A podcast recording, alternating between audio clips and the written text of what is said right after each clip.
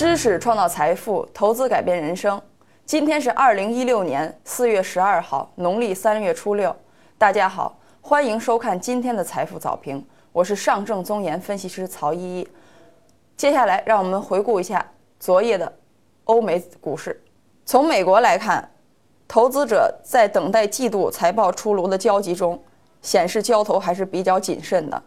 道琼斯工业指数、纳斯达克、标普五百都是一个普遍收跌的态势。我们从盘面可以看出来，德国 DAX 指数处于一个领涨。那么我们看日经指数，已经开盘的日经指数现在也是一个逐渐企稳的过程。那么还如我昨天所说，外围市场运行平稳。那么在这里我就不再多说了。我们来看一下今天的重要消息：市场看多情绪浓厚，A 股真能如你所愿吗？在四月八号指数下行、指数下跌的时候，我就在评论中说明 A 股上行逻辑未变。当时我用了两条论据加以佐证。今日我再次提出整理出五条来支持向上的这个逻辑。目前汇率趋稳，大宗商品企稳，那么整个市场的货币呢？货币也处于一个宽松的环境中。货币的宽松对引导企业。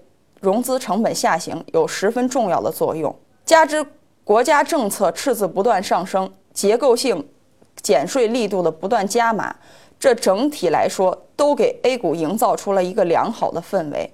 那么从沪股通的数据来看，资金自三月以来还是一个持续流入的状态。六月的深港通、MSCI 导入的预期，也为养老、社保、险资等大资金提供了一个。良好的进入节奏。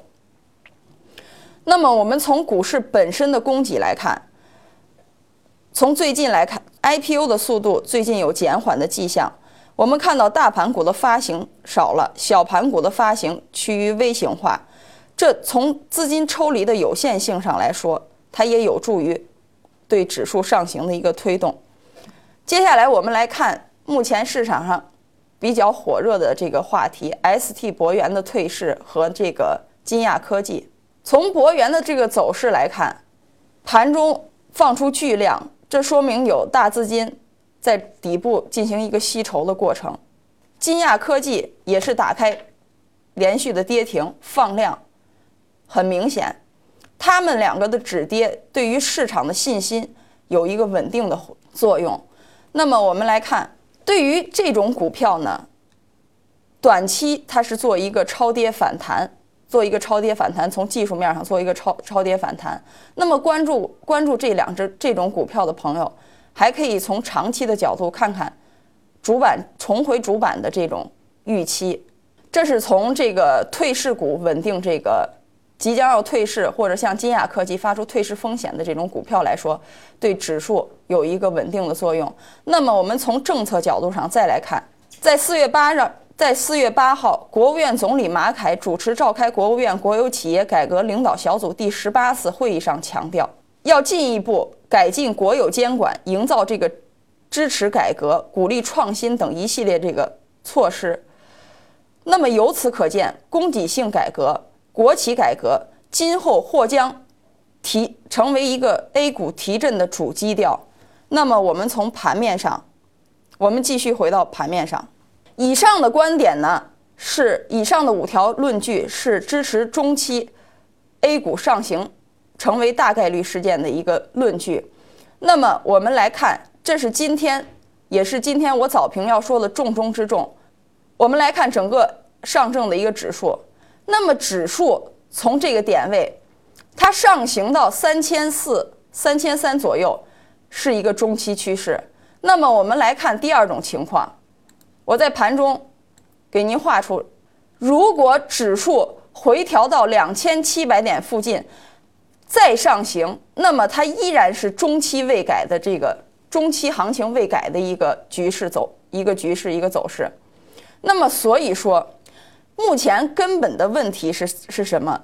是要运用短期的资金博弈，做好短期的行情。中期未变，我再次强调，中期有可能是从这儿，从这个区间内直接上破上行到三千三、三千四。但是指数市场它不一定不是简单的如你所愿。那么指数下行回踩两千七，继续上行，中期行情依然未变，这就是我今天要说的重点。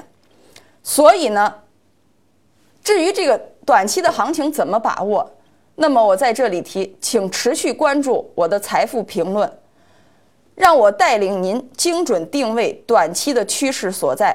这是今天早评的全部内容。我再次强调，我早评提出的观点：中期未变，并不是指数会持续上涨，回踩也是一个很大概率的事件。